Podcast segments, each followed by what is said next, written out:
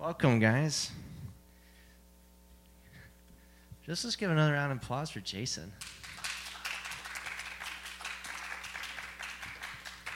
All right, so the great opportunity. Okay, we've been talking about that. Uh, last week, Jason talked about the beautiful community. Tonight, I'm going to talk about the Father's love. Okay, and so I want you to ask yourself this question tonight um, Do you love God? Um, and, and, wrestle with that a little bit right now. Do you like really love Him? Do you care about Him? Do you want to know Him? Um, do you want Him to know you? Do you want Him to know everything about you? Um, he already does. Um, but do you know who He is? Um, do you know about Him? Uh, so if you have your Bible, you can turn to Luke 15, and we're going to read this story um, about a father who loves his sons. And it's interesting because it talks about two sons and how they act. And I want you guys to be, as I read this, to be asking yourselves, which one am I? And do I love God?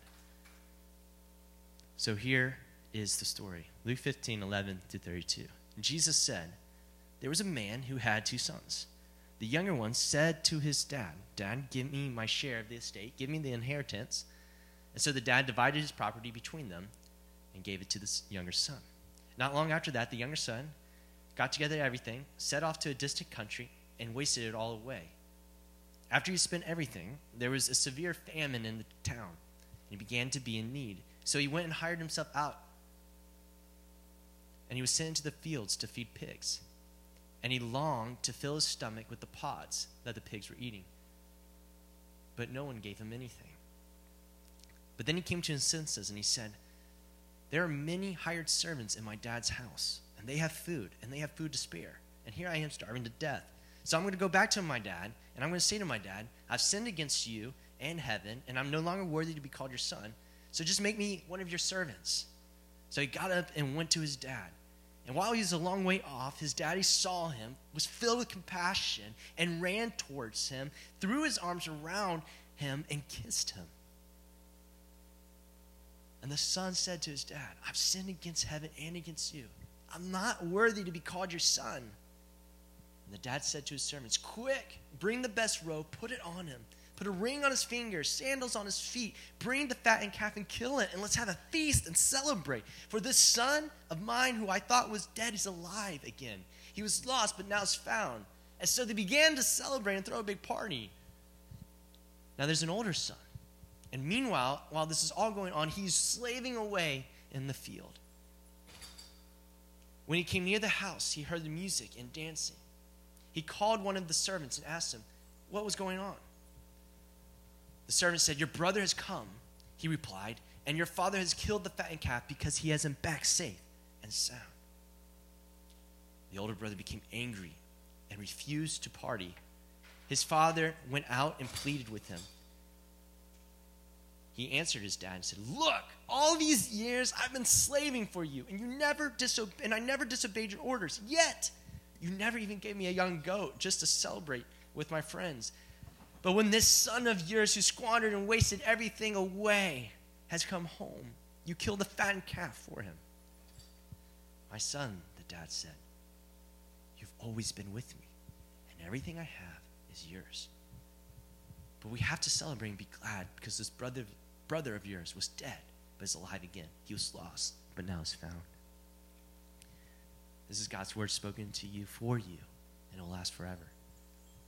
There's two sons, right? You got the son who leaves and the son who stays. The son who leaves, why does he leave? Does he love his father? No. The father, does he love his son? Yes. When his son leaves, the father longs for his son to return. The father misses him.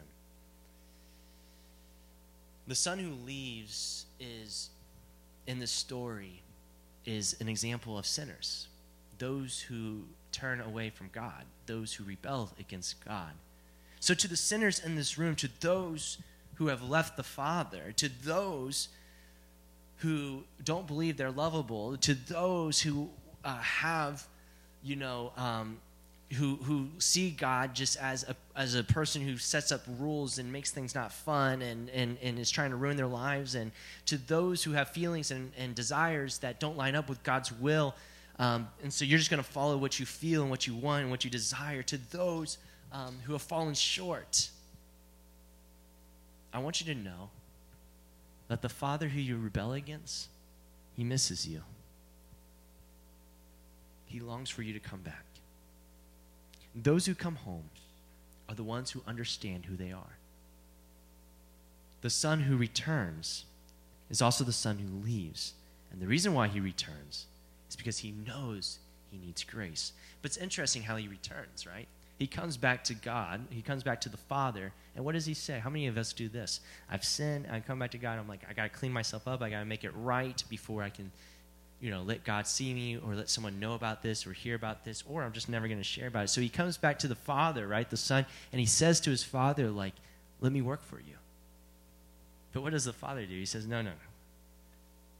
You're gonna be my son again. You're not gonna come here and be a servant. So many of us have a servant attitude when we return to God. It's like, God, I promise I'll never do it again. I'm going to work harder. I'm going to do better. I'm going to be greater. I'm going to do the best things in the world for you. And then, sure enough, what do we find? We find that we have run away once again.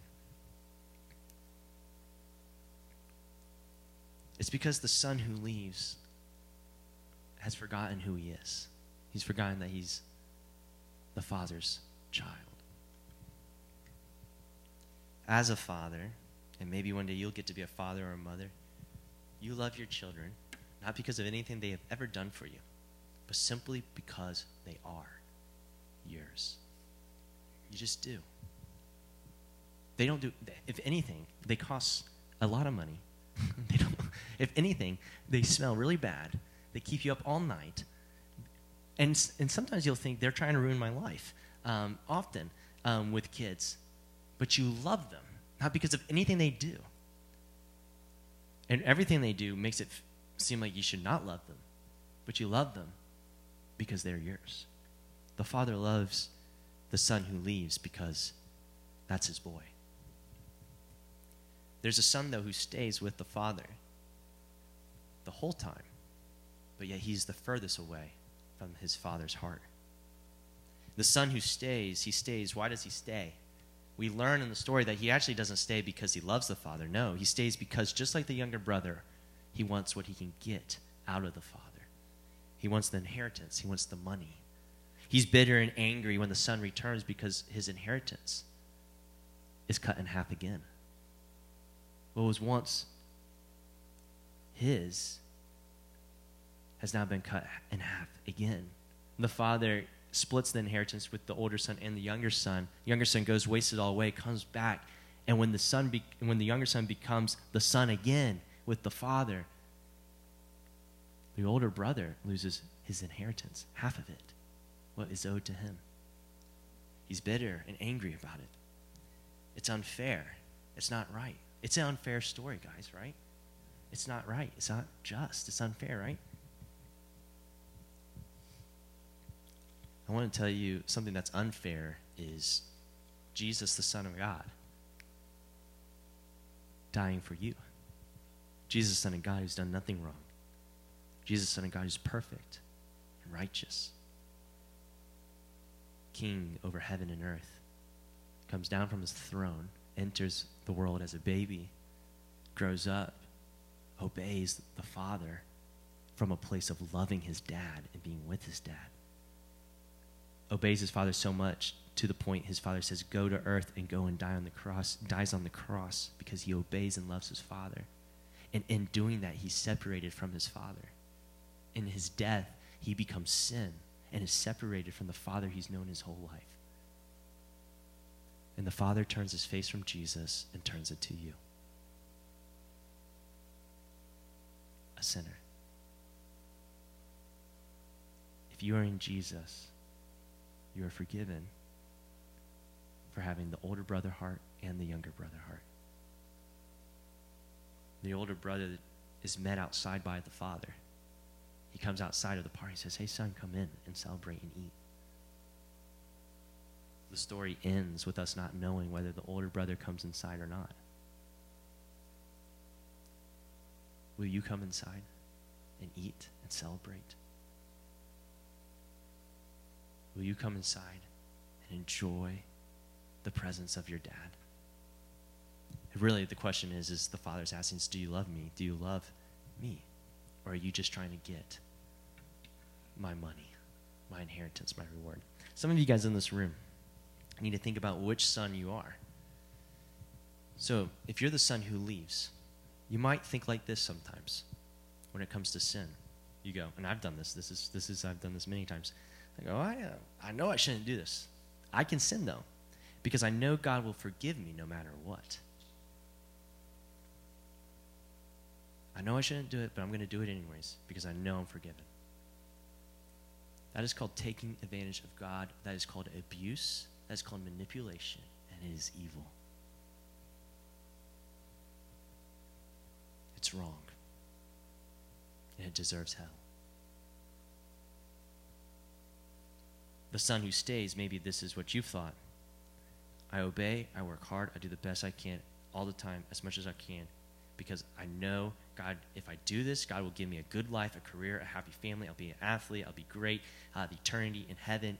For you, maybe following God and obeying Him is about you getting your out of free out of hell card, right?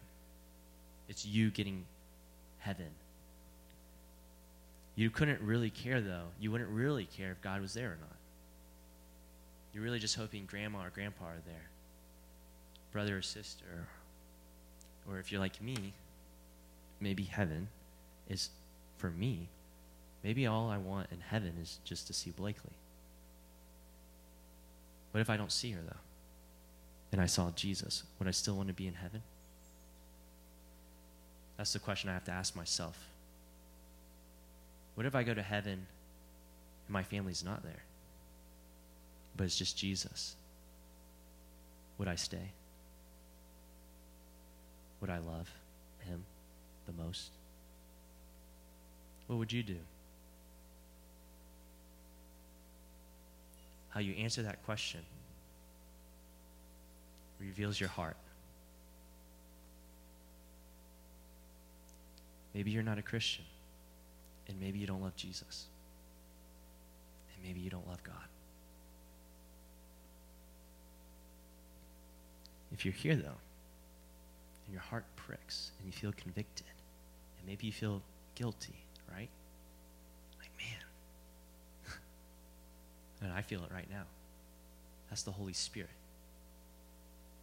And what he's saying is, is your heart is evil. Your desires are evil. Confess those.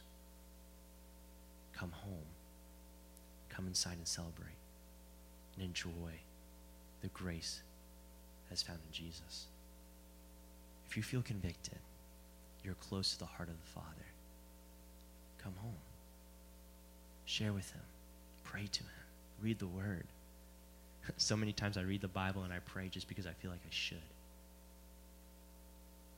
Why not do it because you want?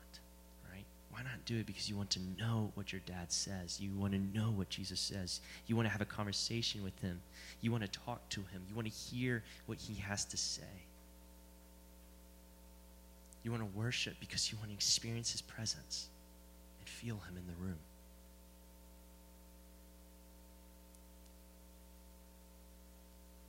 The problem with both sons is they do not realize how much God loves them. They've forgotten how much their father adores them and cares about them. He loves them so much that he will give away his boy to die on the cross for you.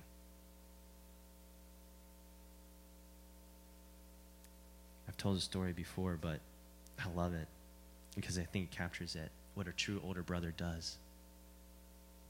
You know, the story should have gone the younger son left with all the money, and the older brother went running after him to find him. When the famine hit, it should have said the older brother realized there was a famine, that his younger brother was out there and could be starving. And so the older brother went out and found him and brought him home.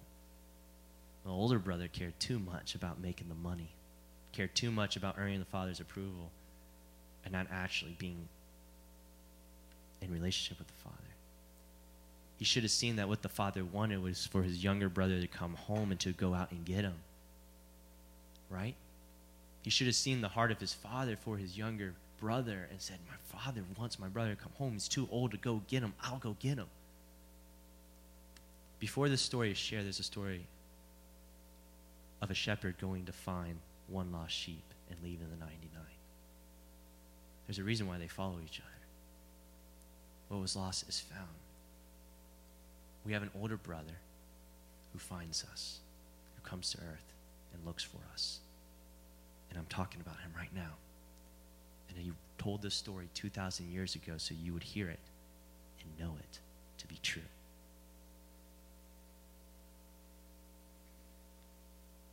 This story took place in Indiana. It's a true story. Um, there's two boys, an older one and a younger one, and their mom lets them play, you know, during the afternoons. Um, they live by a river that's been dredged, which means a giant boat came through, pulled up the dirt, and dumped it off the sides, creating piles of sand. Kids love playing in them. It's really fun, but they're extremely dangerous because they can create air pockets inside the piles. And if you land on one of the air pockets, you fall through and the sand covers you up and you suffocate. So that it's very dangerous to play by them. And they were told not to. But one day, they were kids and they went and played on them. One day, they didn't come home for dinner. And the mom freaked out, and the whole community freaked out, and they all went out looking for them. They found the younger son, the younger boy, the younger brother. His head was barely, barely sticking out of the sand of one of, um, one of where the by the river. And they came and pulled him out and dug him out, and, the, and he was barely breathing, and he gained consciousness. And they said, "Where's your older brother?" He said, I was standing on his shoulders. Standing on his shoulders. That's what an older brother does. That's what Jesus does for you. You're sinking in quicksand. Your life is threatened with death because of your sin. And Jesus says, Stand on my shoulders. I'll die for you. Breathe. Stand on my shoulders. I'll die for you. Do you love him? Do you love God? Because he loves you so much. And you matter to him. Let's pray. Father, thank you for the story. Thank you for the love that you offer us. I pray for those in this room who don't know you, um, who haven't, who don't realize how much um, you love them, that they would feel your love. And I pray for those who feel convicted, as either the younger son or the or the older son, that we would just confess that right now and say, God, we need you. God, I, I confess that right now I'm an older brother. I'm bitter. I'm angry. I feel like it's not fair. And I confess, Father, I have sinned. I confess that my heart has longed for what you can give me and not you. I want to see Blakely again. But God, I know that what I need to want more is you and to see you. So I confess my idolatry of my children. I confess my idolatry of my family, my job, my money. Um, and I look to you to rescue me. Will you let me stand on your shoulders? Will you keep me safe? Protect me. I need you. In Jesus' name, amen. All right. You guys get to go to small groups. Uh, talk about being an older brother or a younger brother. So find your leaders and, and get it.